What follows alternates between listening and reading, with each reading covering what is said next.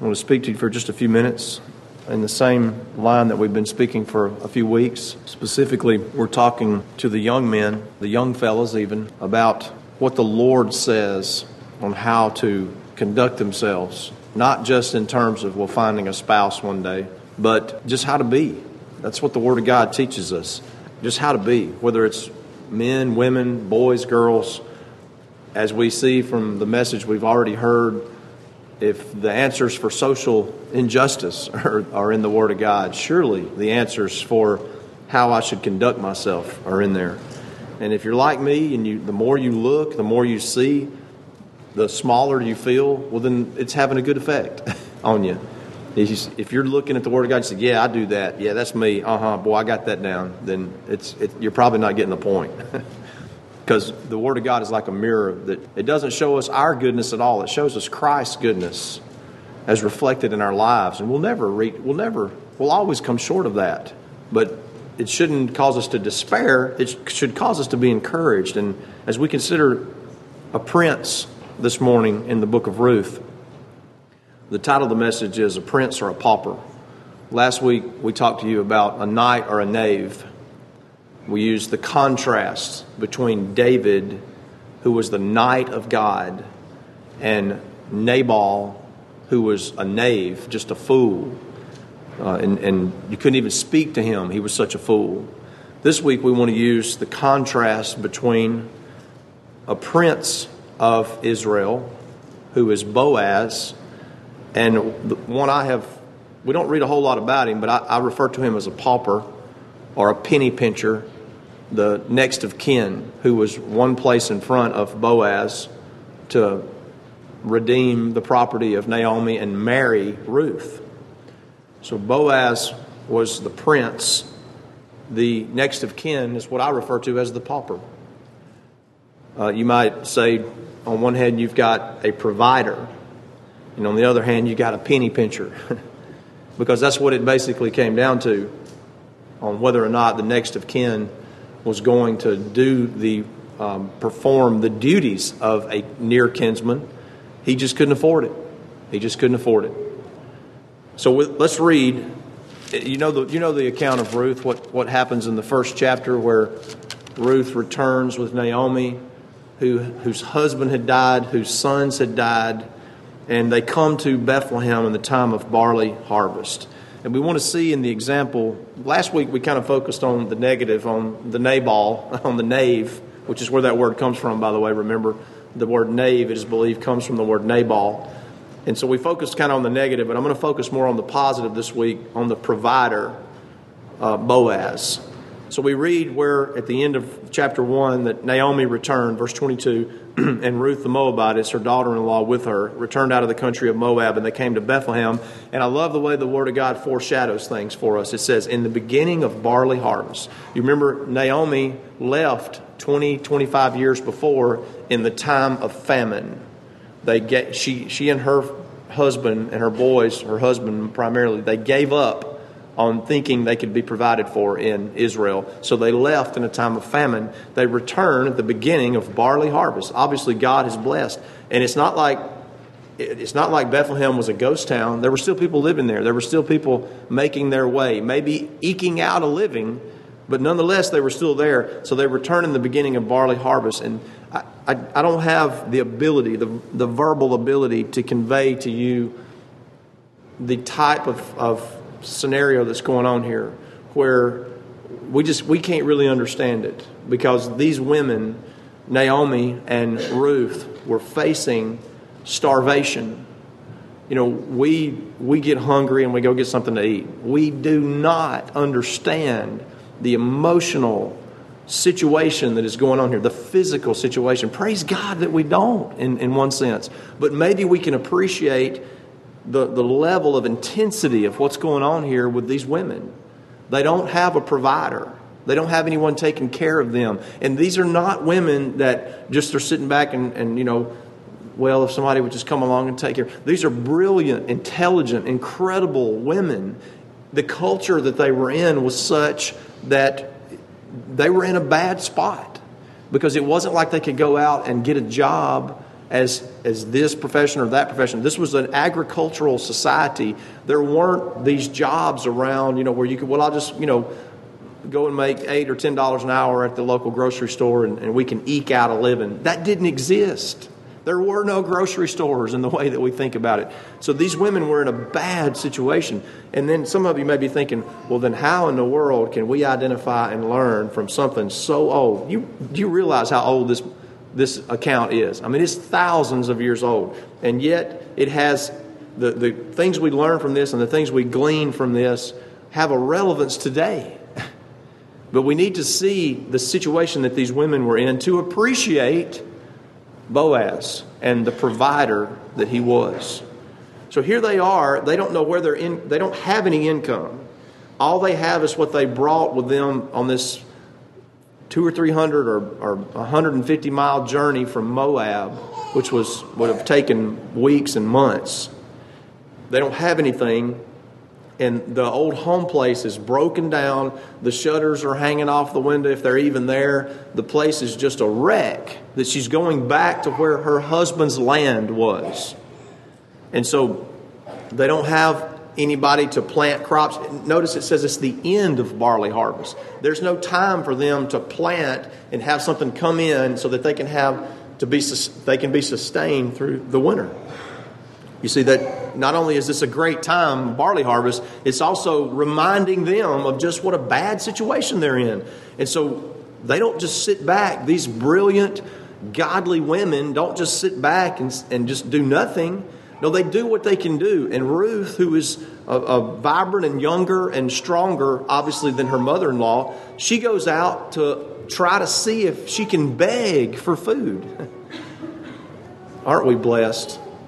you, you sisters, you think about the fact that, that you don't have a situation where you would have to go out and beg for food for your children. You, you can't, I can't fathom that. I can't imagine that. And it's hard for you to imagine that too when you've got closets and cupboards at home, you know, with food in there. You go to my mom's house, you know, I've joked and said there's a path from when you walk in the door, like a like a a, a cow path, you know, constantly just making a. That's probably a bad analogy in a cow path. I'm from the farm, and so I grew up walking on cow paths, and nothing intended about that. But there's like a path, you know, from the house, from the front door as you come in, the carport door to the cupboard, you know. And I just like a mindless drone, just walk in there and, hey, how you doing? And just go and just look and see what's in there. I may not even get anything. But what if you win and there's nothing? Because all of it's gone. There's no there's no money to bring it in. There's no way to plant crops to do it. We just can't fathom that. And Ruth goes out and she she is going out to beg. This beautiful, vibrant, incredible young woman who does not look at all like the other Israelite women. She goes, she said, I'll go out. I'll be industrious. I'll go out and I'll beg. That's what gleaning was. It was uh, in the Levitical law, and it was in the Mosaic law that you would allow the poor of the land to come and and gather the leftover grain. If you dropped a piece of corn as you were pulling the corn off of the stalk, or if you were had a sickle and you were cutting down the wheat and you missed some as you gathered it up to tie it together, if you, you could not pick it up, it was illegal to pick it up. It had to stay there. Maybe you dropped a big chunk of it. You said, Well, I can't pick that up. God's law says that's to be left for the poor of the land. By the way, this is what you talk about social issues. You know, God did not mince words. God understood there was going to be the poor of the land. He made provision for them. And it was called workfare, not welfare. It wasn't just the government sending out a check to somebody just to sustain them. It was workfare, where you would go out and you would gather. If you wanted to eat, you had to gather and glean from the fields.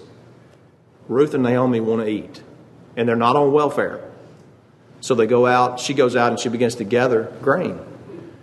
And I want you to notice how Boaz provides. And, and, listen, this is very important because you remember when we talked about a young woman who's looking for a spouse. You know how the examples of the women that we looked at, they were not going out with the intention, I'm going to find me a husband. you know, I mean, that there, there, may be a place for that. Yeah, I, I, you know, it doesn't mean that that's wrong. Say, I, I really want to find me a husband. There's nothing wrong with that. I grew up from old enough to think, you know, I really want to find a wife one day. Even as, as a boy, I, would look at my mom and my dad and I think, you know, this is a good thing. I'd really like to find a wife one day. and so it's okay to think that way. But remember the examples of the women that we looked at, they were not going out to just find a, a spouse. And, and I want you to notice that this is not a romantically inspired thing right here. Now, it, it becomes that, okay? But it's not a romantically inspired thing. He's going out and just doing what he does because of who he is and who he's been trained to be. You see, you remember, who's, you remember who Boaz's mother was, don't you? Some of you nodding, yeah. Some of you going, huh? Boaz's mother was Rahab, Rahab the harlot. He said, Well, there's just no way that this, this kid could have come up and, with a mother like that and, and been worth anything. I beg to differ. Because that mother had been touched by the grace of God. And when God's grace intervenes or intercedes, then you better watch out. Good things are going to happen. So not only did Boaz come up in the house of Salmon and Rahab, you know, he had a different mother. She was not like the other Israelites. And it's very ironic that here Boaz encounters a different woman. A different woman. And so I want you to notice that how he provides in the short term. We, there's three elements of what we want to look at, which we are not going to get to today. So relax. We're not going to go to 12:30. Maybe it's 12:29.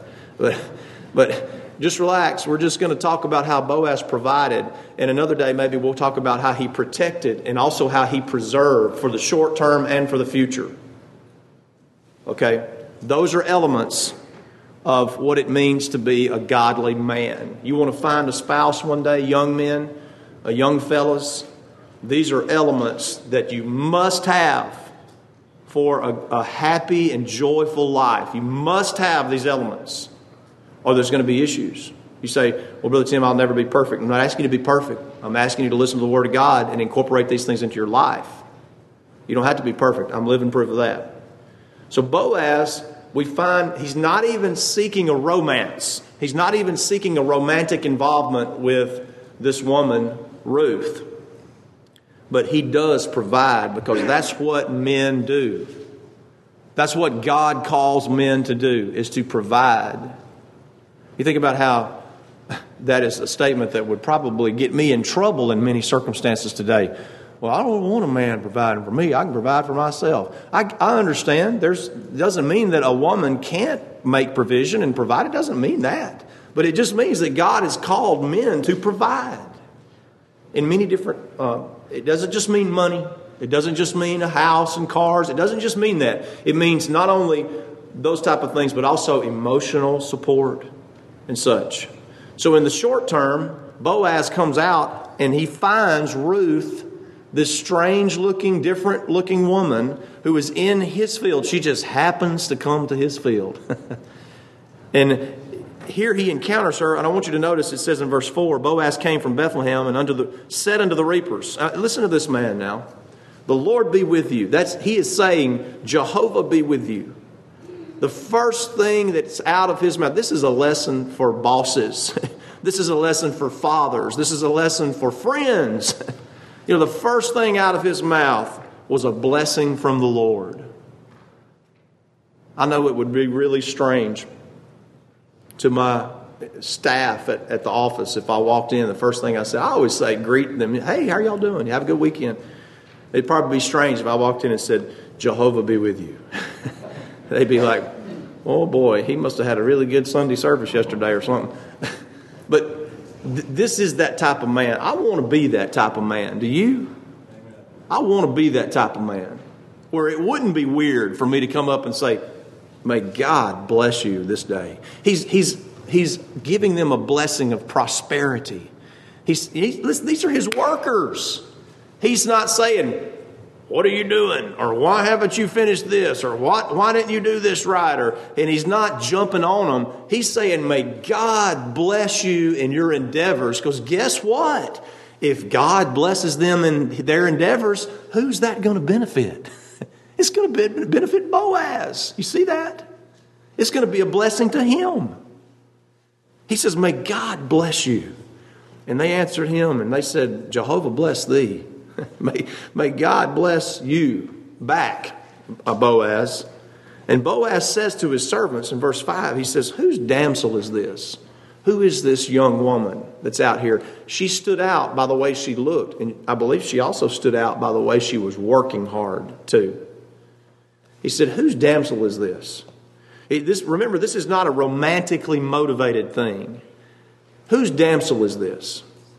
And the servant goes on and says, Well, this is Ruth, you know, that came back. This is the Moabitess woman that came back with Naomi. And Boaz has already heard about this woman. And so he, he, he addresses her in verse 8. And he, he goes up to her. First, she was a damsel. She was, that might be the way, this is probably old verbiage, but, you know, you know, she was just another chick. You know, she was just another girl. She was just another dame. She goes from, that's what damsel comes from, right? Dame. And then all of a sudden, she's a daughter. You see how this man, this is not a romantically motivated move that he's making here. He's not putting the move on her. He is addressing her in a respectful and godly way. And, young sisters, you listen to me if a young man cannot address you in a respectful way, then shame on him, number one. And number two, it is the indication that he is not for you. He addresses her in a respectful way. He says, Hearest thou not, my daughter? Listen to me, my daughter. Listen to me, he says. Don't go to another field. Don't go from my field. Stay here with the, the girls that are working to glean in my field and let your eyes be on the field that they reap, and go thou after them. I have charged the young men that they shall not touch thee. There was, there was some jockeying for position that went on among the gleaners. You know, it's kind of, I've said this before, it's kind of funny. You know, there, was, there were levels of competition even among these poor people who were begging and they would sometimes possibly get in scuffles or fights over who was getting more than another. It's, it's just human nature. And sometimes the reapers, sometimes the working men had to intervene, or maybe the people were getting too close to what they were doing with their sickles and cutting down the grain and, and gathering the corn. And they'd have to say, Get back. They'd have to forcefully push them back. You know, you're not allowed by law to come any closer. and Boaz has charged his workforce do not touch Ruth. That's amazing, isn't it? What a provision. What a provision. He provided for her in the short term. He said, Remain here. Remain here among my workers. And I want you to notice as we bring our thoughts to a close this morning, and we'll pick this up at a later time. I hope I've piqued your interest. You know, stay tuned for the next episode. Because if you're a young man, seeking to be married one day, this ought to pique your interest. You ought not to go to sleep on this one. And if you're a, a, man of any age like me who's been married for going on 25 years, it still piques my interest because I see how I need to improve and how I need to get better and where I fail. I don't ever sit there and go, yeah, I'm doing that right. I'm always thinking, I'm behind the eight ball. I've got to get better. And notice what Ruth says in verse 13 as we close. You want to know the effect that this type of attitude has on a young woman? Remember the stress that she's under? Husbands, brothers, sibling brothers, future spouse, men who are going to be future spouses. You don't know the stress that your mother or your sister or your friend is under. You don't know because you're not God.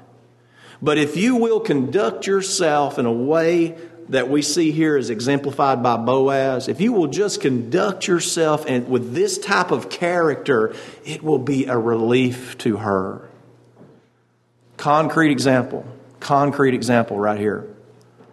I haven't been at home all day dealing with school and dealing with discipline and dealing with rooms cleaning up the room and dealing with 10,000 loads of clothes to wash.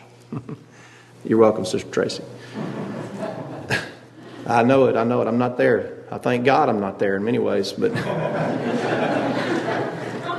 but when I walk in the door, I do unless I've been talking to her throughout the day, which I do from time to time, unless I'm in court or got things. I don't know exactly what's been going on at home. Is that fair? I haven't been there to watch. I don't have a camera, but there was one time I did set up a camera in the uh, in the schoolroom things went really smooth for about a week till I think somebody cut the line on the camera. One of the kids did. But anyway, Something happened to the camera. I don't know what's been going on at home. I don't know what stress she's been under. I don't know what she's been dealing with. I don't know. You say, we may say, well, she doesn't know what I've been going through. Big deal. Get over it. I'm supposed to be the provider. I'm supposed to be providing emotional support. I'm supposed to be providing so things and doing things so that she'll have the reaction that Ruth has in verse 13 whenever she says, "Let me find favor in thy sight, my Lord, for thou hast comforted me, and for that thou hast spoken friendly unto thine handmaid, though I be not like unto one of thine handmaids." That word comfort, it it is the Hebrew word that means a sigh of relief. Can we close with that thought this morning, men, young men, fellas, little fellas? You should make it your life's goal.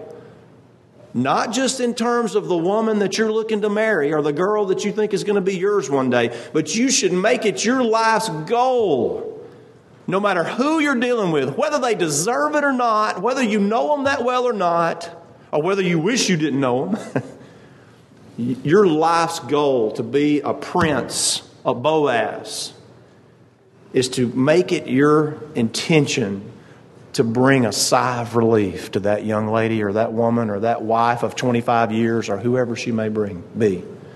Bring a sigh of relief. Whew. That's the goal. You say, well, that may, that's a high standard. It may be, but it's a godly standard. It brings fruit. It is, a, it is something that honors your Lord and Savior Jesus Christ. We're going to close our thoughts there this morning, but I think that's a good one to close on for you young men to think for the rest of the week. Every time I encounter a young woman, an older woman, my mother, my sister, whatever it may be, let my goal be my girlfriend, my future wife, uh, just my future friend, my future church member. I'm going to leave that person, that young woman, that woman, whatever age she may be, I'm going to leave her with a sigh of relief. Whew, that was a good encounter. That was good. Can we make that our goal? I'm going to try to make it mine. Again and again, if I have to, if I fail in it a thousand times, I'm going to try to keep making it my goal. I love every one of you. I hope and pray that what we've talked about here this morning has been profitable. I hope that what we talk about in the future regarding these things will be profitable, most importantly, for the glory of God. If there's one or more here that would like to follow the Lord in New Testament baptism, there's no better day than today. We give you that opportunity as we stand and sing some song. Brother Jim, you have one.